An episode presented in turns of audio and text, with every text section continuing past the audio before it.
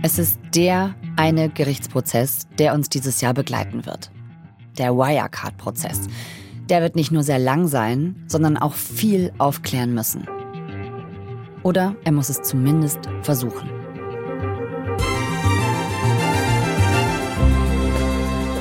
Der Vorstand eines insolventen DAX-Unternehmens angeklagt vor Gericht, unter anderem wegen Betrugs. Das gab es in Deutschland noch nie. An die 900 Aktenordner, 450 Zeugen, 100 Verhandlungstage. Und das alles an einem geschichtsträchtigen Ort, der Justizvollzugsanstalt Stadelheim in München. Bis heute bleibt vieles undurchschaubar, was hinter den Kulissen von Wirecard passiert ist aber es gibt immer wieder neue Erkenntnisse. Ich spreche mit Arne Meyer-Fünfinger, Hauptstadtkorrespondent für BR Recherche. Er begleitet den Prozess, auch weil er seit einigen Jahren investigativ zu Wirecard recherchiert. Er hat Hinweise gefunden, die bei den Ermittlungen gegen Wirecard noch eine Rolle spielen werden. Mein Name ist Viktoria Michalzack. Ihr hört 11KM, der Tagesschau-Podcast. Ein Thema in aller Tiefe. Und ihr findet uns in der ARD Audiothek. Da warten auch noch weitere Episoden von uns auf euch.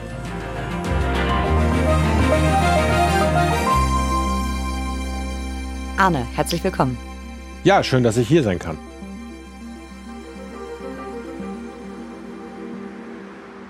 Du musst dir das so vorstellen, wenn du in dieser Straße bist, das ist ja auf der Rückseite des Gefängnisses, dann stehst du erstmal vor einer großen weißen Mauer. Ich würde so geschätzt tippen, vier Meter hoch, links und rechts so Überwachungstürme mit, mit Scheinwerfern, die dann nachts auch auf die Mauer und auf das Innere dieses Gefängnisses gerichtet sind. Und dann steht vorne ein moderner Betonbau, eine große, schwere Stahltür, da musst du dann durch. Du musst da eine lange Treppe runter. Das heißt, dieser Verhandlungssaal ist also unterirdisch. Und das wirkt dann im ersten Moment etwas bedrückend, weil du hast in diesem Raum dann nur künstliches Licht, eine sehr neutrale, sehr kalte Ausstrahlung. Und man ist da wie in so einem Raumschiff, was irgendwie so außerhalb der Zeit sich bewegt, weil man völlig abgeschottet ist und weil man sich dann logischerweise auch nur wie in einem Brennglas auf diesen Prozess konzentriert und nur auf das konzentriert, was sich jetzt eigentlich vor den eigenen Augen abspielt. Es ist einer der wichtigsten Wirtschafts- und Finanzstrafprozesse in der Geschichte der Bundesrepublik Deutschland. Insofern wird die Atmosphäre dem auch dann gerecht. Klar. Wer ist denn da eigentlich sonst noch? Viele Journalisten, aber wer, wer ist da noch gekommen zu diesem Riesenprozess? Also es sind natürlich Journalisten aus dem In- und Ausland da. Das Interessante und auch gleichzeitig in Anführungszeichen nette ist ja, dass der Kreis derer, die sich jetzt in den vergangenen Jahren mit, mit Wirecard beschäftigt haben, ist ein überschaubarer Kreis. Also man kennt sich mittlerweile und dann sitzen eben auch frühere Anleger da, frühere Betroffene von Wirecard, die sich sehr, sehr lange mit Wirecard beschäftigt haben und für die das äh, auch eine gewisse Genugtuung hat, jetzt zu sehen, dass da jemand auf der Anklagebank sitzt, wo sie der Meinung sind, ähm, die haben Fehler gemacht. Hm. Also da sind dann Leute, die hatten selber mit Wirecard was zu tun, also wahrscheinlich auch Leute, die geprellt wurden. Genau, also Leute, die viel Geld verloren haben. Zum Beispiel, ich weiß von einem Blogger, der seit fast 20 Jahren sich mit Wirecard beschäftigt hat. Also dann erklär doch noch mal kurz, wer steht da jetzt vor Gericht und was wird da vorgeworfen?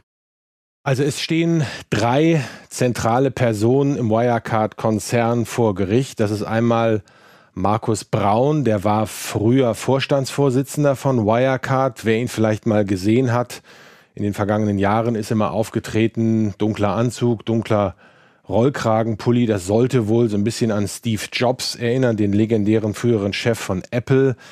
Der steht vor Gericht. Dann Oliver Bellenhaus, der hat für Wirecard von Dubai aus gearbeitet. Dubai ist ja ein ganz zentraler Ort gewesen. Darauf kommen wir bestimmt noch im Zuge des, unseres, unseres Gespräches. Mhm. Und dann äh, Stefan von Erfer, das war so der Chefbuchhalter, der Herr der Zahlen, wenn man so will. Die drei stehen vor Gericht. Da geht es eben im Prozess dann darum, die werfen ihnen vor, Untreue, Marktmanipulation, falsche Darstellung der Wirecard-Bilanzen. Über mehrere Jahre sollen ja die Bilanzen von Wirecard falsch gewesen sein und am Ende auch noch gewerbsmäßiger Bandenbetrug. Und der Oliver Bellenhaus, der hat ja eine besondere Rolle, denn der ist ja sozusagen Kronzeuge, oder? Richtig. Der Bellenhaus war früher bei der Wirecard Bank und ist dann für Wirecard nach Dubai gegangen. Eine ganz schillernde Person, war tätig in diesem Riesengebäude, dem Burj Khalifa in Dubai. Da war das Büro, soll da mit Porsches und riesigen Sportwagen durch Dubai gerast sein, also eine schillernde Figur. Insofern war der in diesem Wirecard-Konstrukt eine zentrale Figur und spielte auch in diesem Skandal eine wichtige Rolle. Du hast es ja gesagt, Kronzeuge der Staatsanwaltschaft. Er hat ja schon gleich zu Beginn des Prozesses sich schuldig bekannt, hat gesagt, er hat auf jeden Fall in dem ganzen Konstrukt mitgewirkt, er hat Handlungen begangen, er hat dementsprechend auch Schuld auf sich geladen, das war ihm bewusst, das Ganze, und er hat in dem System Wirecard mitgewirkt. Aber er war das eben nicht alleine. Was war denn nochmal eigentlich das Geschäftsmodell von Wirecard? Also das Geschäftsmodell von Wirecard, wenn man das ganz stark vereinfacht schildern will, ist, dass Wirecard ähm, zum Beispiel Händlern, die eine Internetseite hatten, die über das Internet ihre Produkte verkauft haben, dabei geholfen hat, diese Produkte, dieses Online-Zahlungsgeschäft abzuwickeln. Es gab drei wichtige, drei zentrale Drittpartner für Wirecard, die saßen auf den Philippinen, Easy hießen die, die saßen in Singapur, Senjo der Name, und die saßen in Dubai, Al-Alam. Für den Bereich war auch in Dubai Oliver Bellenhaus zuständig. Und deren Kerngeschäft war es eben, für Wirecard mit Händlern dort vor Ort Geschäfte abzuwickeln. Dann hat Wirecard von denen angeblich eine Lizenzgebühr dafür kassiert. Also das war das Geschäft im Prinzip. Und mit diesen Drittpartnern, die haben Teile in Regionen der Welt für Wirecard abgewickelt, wo Wirecard keine Lizenzen hatte. Du brauchst ja für sowas eine Lizenz, eine Erlaubnis, ob es eine Banklizenz zum Beispiel ist. Und das haben die Drittpartner für Wirecard dann geliefert, zum Beispiel in Asien. Und das ist so im Groben das Geschäftsmodell gewesen. Und diese Drittpartner, das Asiengeschäft, das ist ja auch ein ganz zentraler Punkt vom Wirecard-Skandal und auch vom Prozess. Ne? Kannst du noch mal erklären, wieso? Ganz genau. Also das ist im Prinzip der Dreh- und Angelpunkt und der zentrale Punkt, um den es in diesem Prozess geht. Da sind wir beim Kern des Skandals, nämlich bei der Frage, haben diese Drittpartner tatsächlich Geschäft gemacht? Da sagt eben Herr Bellenhaus, dieses Geschäft hat nie existiert. Und Markus Braun sagt doch, das hat es. Und das ist der Kern des Skandals, ganz richtig. Also der eine sagt, wir haben das alles gefaked, es gab diese Geschäfte gar nicht, alles heiße Luft, Zahlendreherei. Und der andere sagt, naja, das gab's, aber wo ist denn dann das ganze Geld aus diesem Asiengeschäft hingekommen?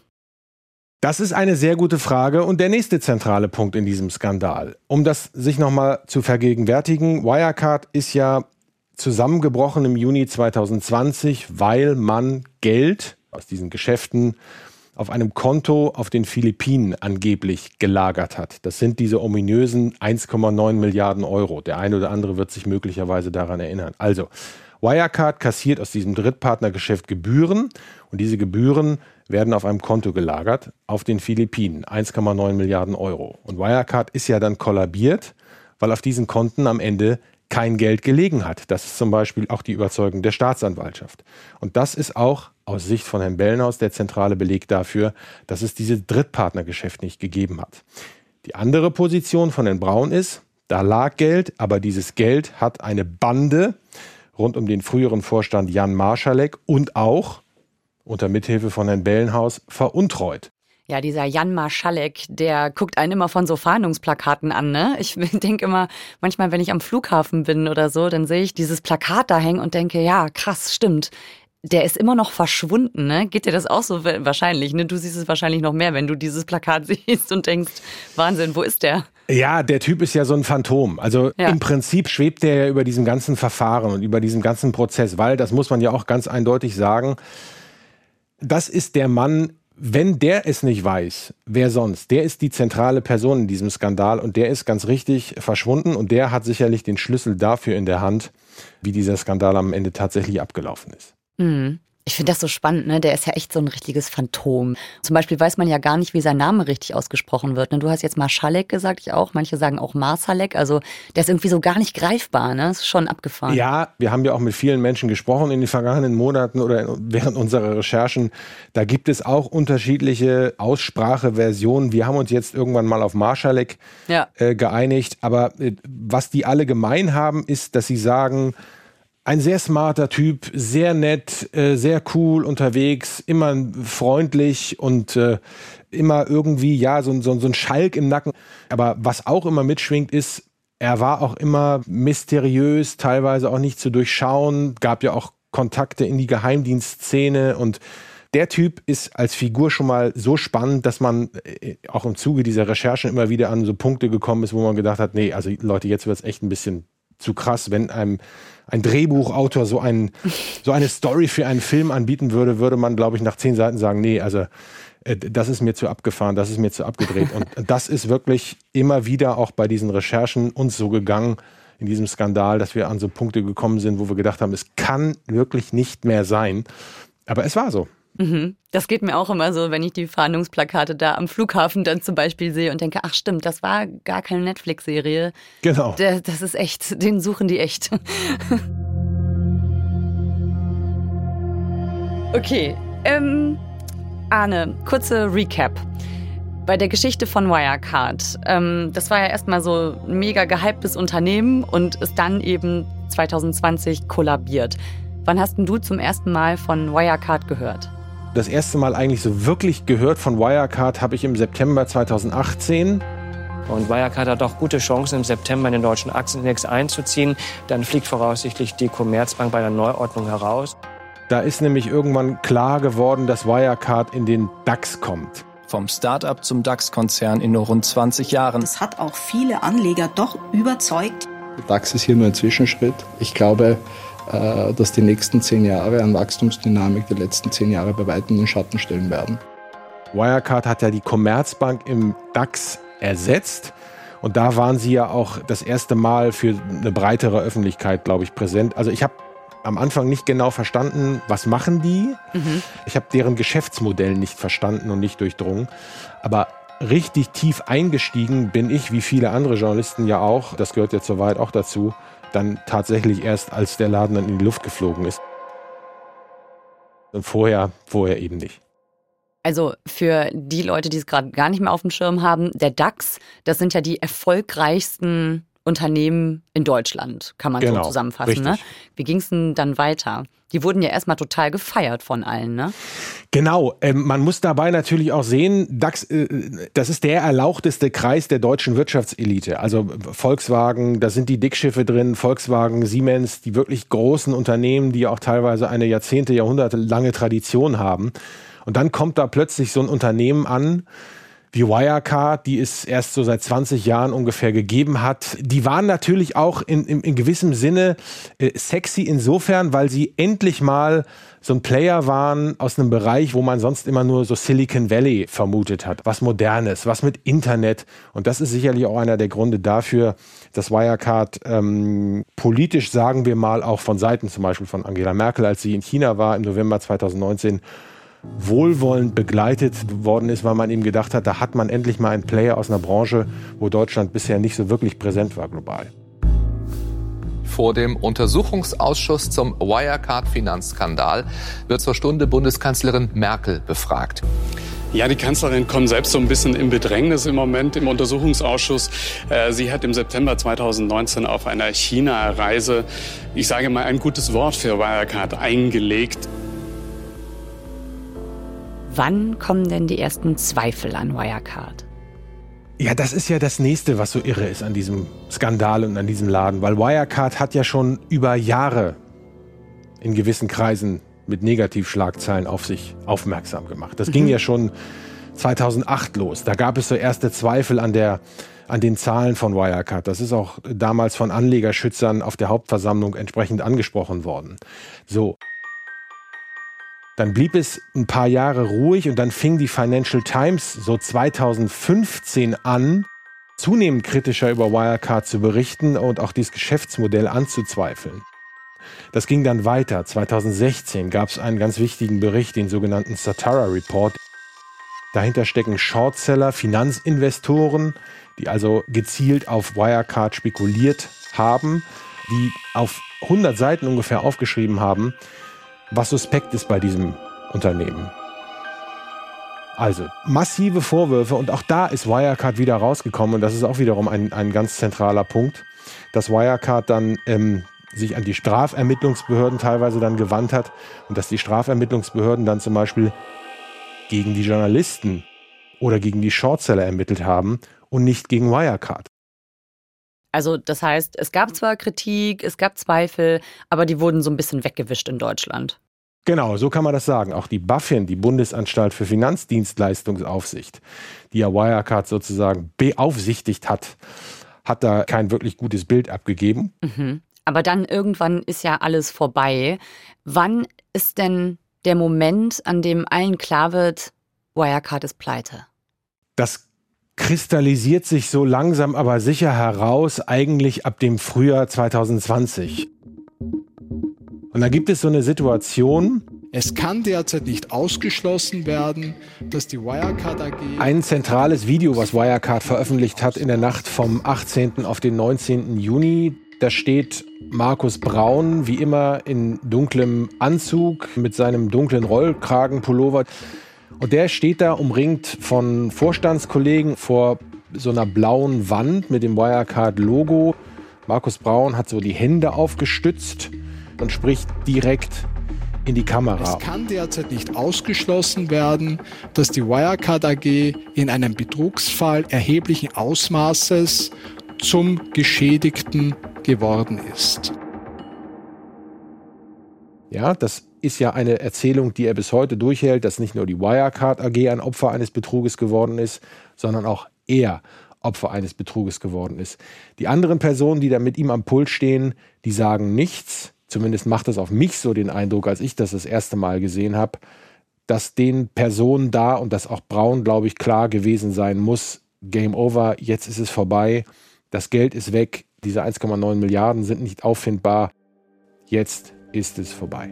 Die anhaltenden Turbulenzen um die Konzernstruktur stürzen Wirecard immer tiefer in die Krise. Die Ermittler gehen davon aus, dass Wirecard durch erfundene Buchungen in Höhe von mindestens 1,9 Milliarden Euro Investoren getäuscht hat. Nun gibt es auch Anlegerklagen wegen fehlerhafter Kommunikation. Wie die Staatsanwaltschaft München mitteilte, sitzen drei frühere Vorstände des DAX-Unternehmens in Untersuchungshaft. Einer von ihnen ist Ex-Vorstandschef Braun und dann wandert der ins Gefängnis. Genau, das ist ja einer der nächsten Punkte, die bei diesem Skandal so irre sind. Also unter anderem muss Markus Braun dann in Untersuchungshaft, er ist es bis heute. Und Oliver Bellenhaus, der stellt sich ja dann nach der Insolvenz, die Wirecard am 25. Juni 2020 beantragt, der stellt sich ja dann auch den Behörden, der sitzt dann auch in Untersuchungshaft, ebenfalls bis heute. Und das ist eben auch das, was so besonders ist an diesem Skandal, eben eine solche Untersuchungshaft gegen einen früheren DAX-Vorstandsvorsitzenden. Das muss man sich auch eben auf der Zunge zergehen lassen. Dann geht der Wirecard-Skandal äh, 2020 so richtig los. Es gibt einen Untersuchungsausschuss und die Bundesanstalt für Finanzdienstleistungsaufsicht, die BaFin, hat da auch eine große Rolle. Du hast das beobachtet. Was hast denn du da rausgefunden?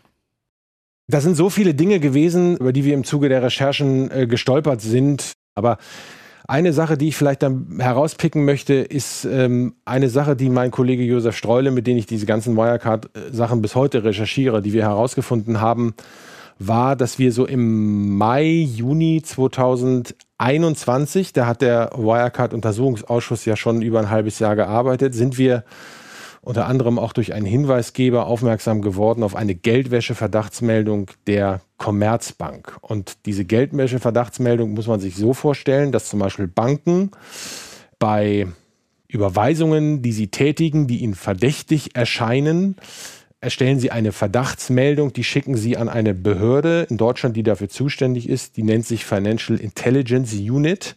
Und die Commerzbank hat, das haben wir herausgefunden, im Februar 2019 eine Geldwäsche-Verdachtsmeldung über Überweisungen vorgenommen von Wirecard. Und diese Geldwäsche-Verdachtsmeldung, das ist dann später im Untersuchungsausschuss sehr schön aufgearbeitet worden von der äh, zuständigen Staatsanwältin, von der Staatsanwaltschaft München, ist im Prinzip bis heute die Mastercard, so hat sie das ausgedrückt. Also eines der Kernpunkte der Ermittlungsarbeit.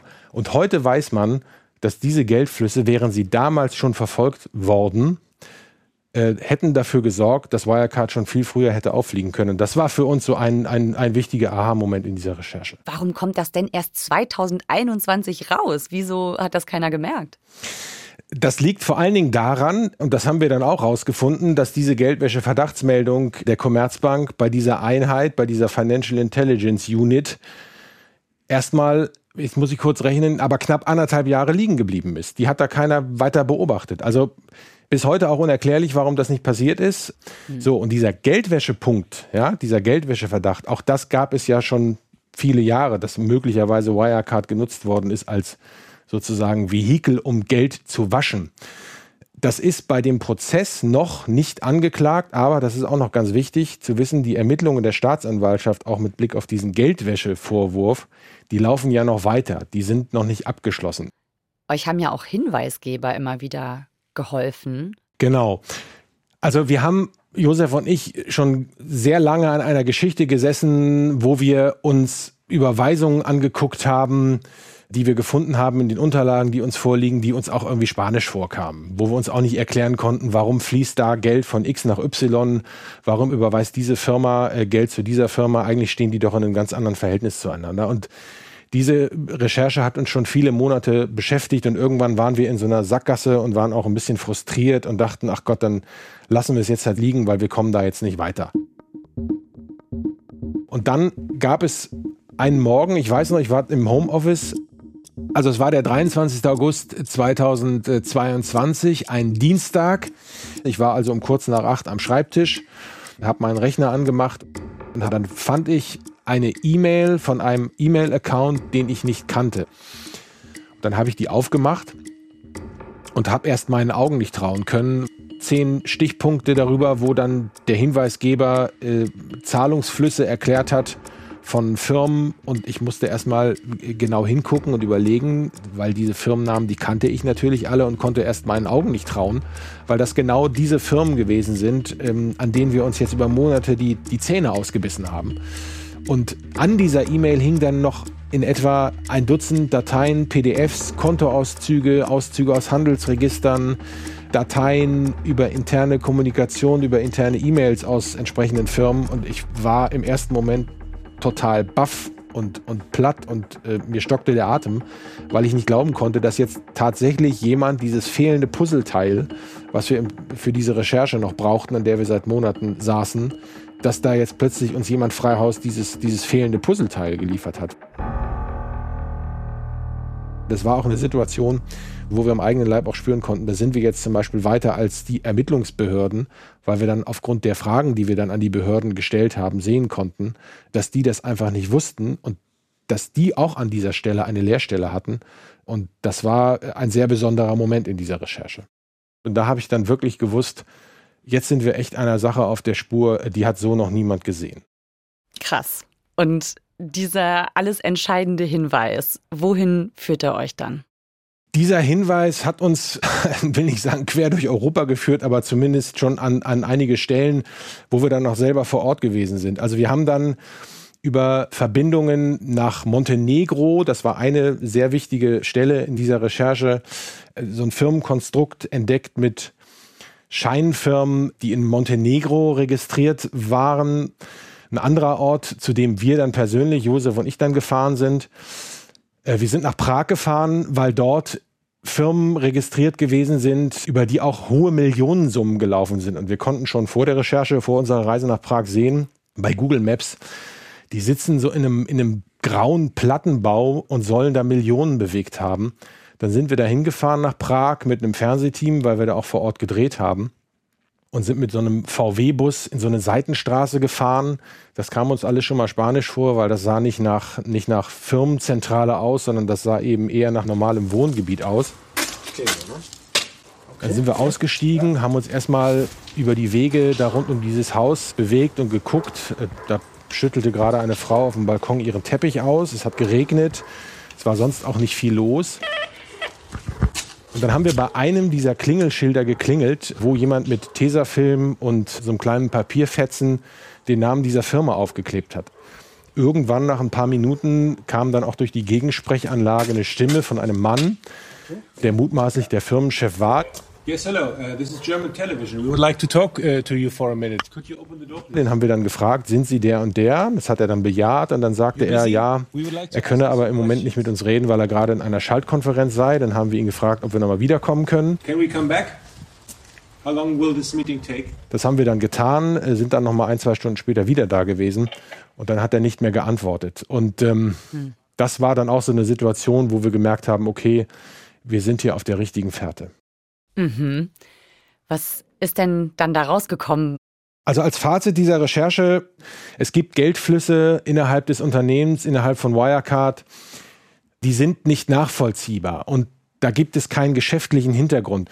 Und dann haben wir mit Hilfe eines Experten äh, sind wir zu dem Schluss gekommen, es muss sich dabei um Geldwäsche handeln. Eine andere Möglichkeit gibt es da eigentlich fast nicht. Und das ist ja auch immer noch ein Punkt, den die Staatsanwaltschaft untersucht. Die haben wir natürlich dann auch konfrontiert mit unseren Erkenntnissen und haben dann von denen eine für uns überraschend deutliche Antwort bekommen, dass diese Finanzkonstruktion und diese Überweisungen möglicherweise oder sehr sicher einen Geldwäschehintergrund haben müssen.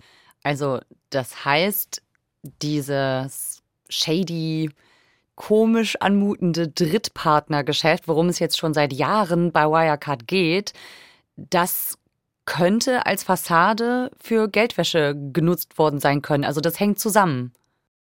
Der Schluss liegt sehr nahe, dass das so gewesen sein könnte. Also die Ermittlungen, wie gesagt, die laufen ja noch weiter. Der Prozess ist ja an diesem Punkt auch noch nicht angelangt, dass man sich äh, diesen Bereich ein bisschen genauer ansehen muss. Aber sehr wahrscheinlich kann es so sein, dass man damit eben versucht hat, solche Geschäfte entsprechend zu tarnen oder zu verdecken, dass man also solche Finanztransaktionen eben versucht hat, so zu verschleiern. Aber am Ende könnte es sich um Geldwäsche gehandelt haben. Das kann man, glaube ich, als Spekulation, als Mutmaßung sicherlich so stehen lassen, ja.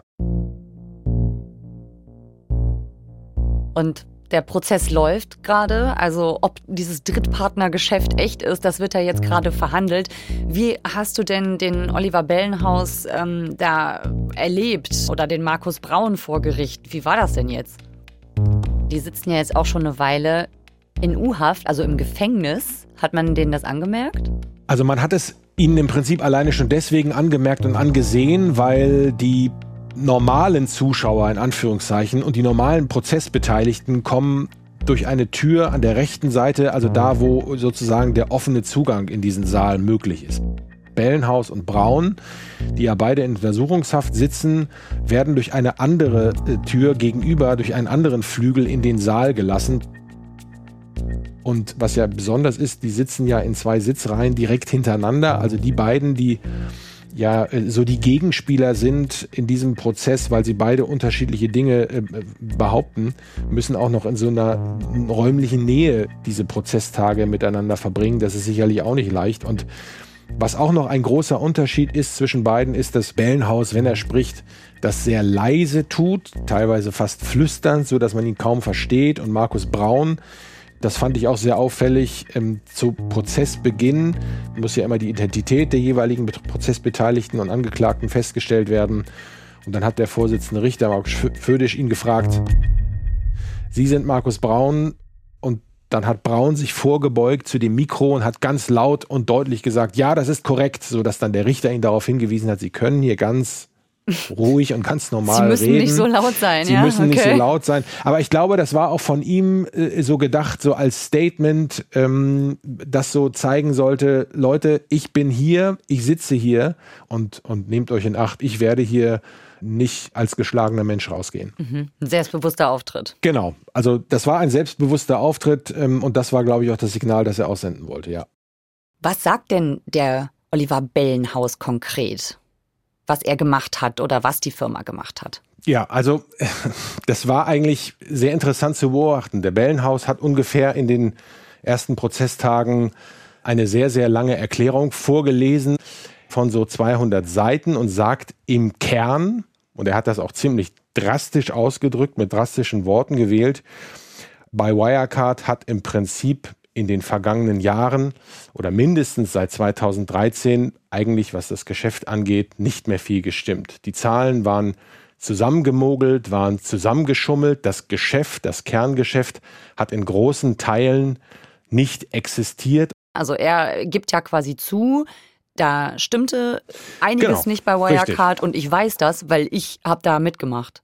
Richtig, ganz genau. Er hat das dann zum Beispiel in seinem Eingangsstatement so ausgedrückt, ich lese hier mal kurz meine Notizen vor. Er hat gesagt, als ich mich 2013 mit Hunden schlafen legte, war mir bewusst, dass ich eventuell mit Flöhen aufwachen würde. Mir war jedoch nicht klar, dass ich mit Ratten ins Bett ging und mit der Pest aufwachen würde. Also Puh. daran kann man schon erkennen, dass es ganz starker Tobak, muss man, muss man eindeutig sagen. Finde ich ein starkes Zitat, richtig krass. Ja, jetzt läuft der Prozess, aber einer fehlt ja, das Phantom Jan Maschalek, der ist ja untergetaucht. Was ist denn jetzt mit den berühmten 1,9 Milliarden, den Verschwundenen? Wird man denn jetzt ohne Jan Marschalek überhaupt jemals erfahren, was da die volle Wahrheit ist? Was meinst du?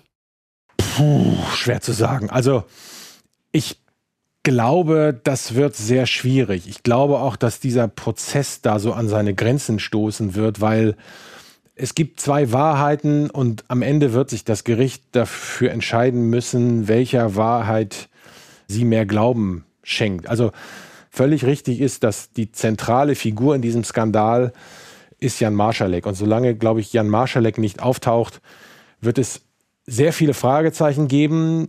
Und ob diese Fragezeichen durch diesen Prozess alle beantwortet und in Ausrufezeichen umgewandelt werden, das kann man, glaube ich, zum jetzigen Zeitpunkt noch nicht sagen. Aber ohne Zweifel kann man sagen, wenn Jan Marschalek nicht auftaucht, dann werden sich, glaube ich, auch einige Fragen nach wie vor nicht lösen lassen. Arne, danke, dass du uns von dieser super spannenden Recherche erzählt hast und von diesem Wahnsinnsprozess, der da jetzt kommt. Sehr gerne. Hat mir Spaß gemacht.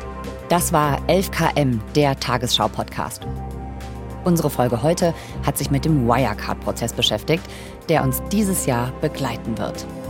Der Spur des Geldes bei Wirecard ist Arnemeyer Fünfinger gefolgt, gemeinsam mit Josef Streule von BR Recherche, BR Data. Den Link zur Fernsehdokumentation, die bei Plus Minus gelaufen ist, findet ihr in den Show Notes. Wenn ihr noch mal genauer erfahren wollt, wie Wirecard groß geworden und dann pleite gegangen ist, auch den Link findet ihr in den Show Notes. Uns, also 11KM, gibt es in der ARD Audiothek. Abonniert uns da gerne. 11KM, der Tagesschau-Podcast. Autorin der Folge war Katharina Hübel. Mitgearbeitet hat Sandro Schröder. Produktion Fabian Zweck, Christoph van der Werf, Jürgen Kopp und Eva Erhardt. Redaktionsleitung Lena Gürtler und Fumiko Lipp. Ich bin Viktoria Michalzack. FKM, der Tagesschau-Podcast, ist eine Produktion von BR24 und NDR Info. Wir hören uns. Ciao.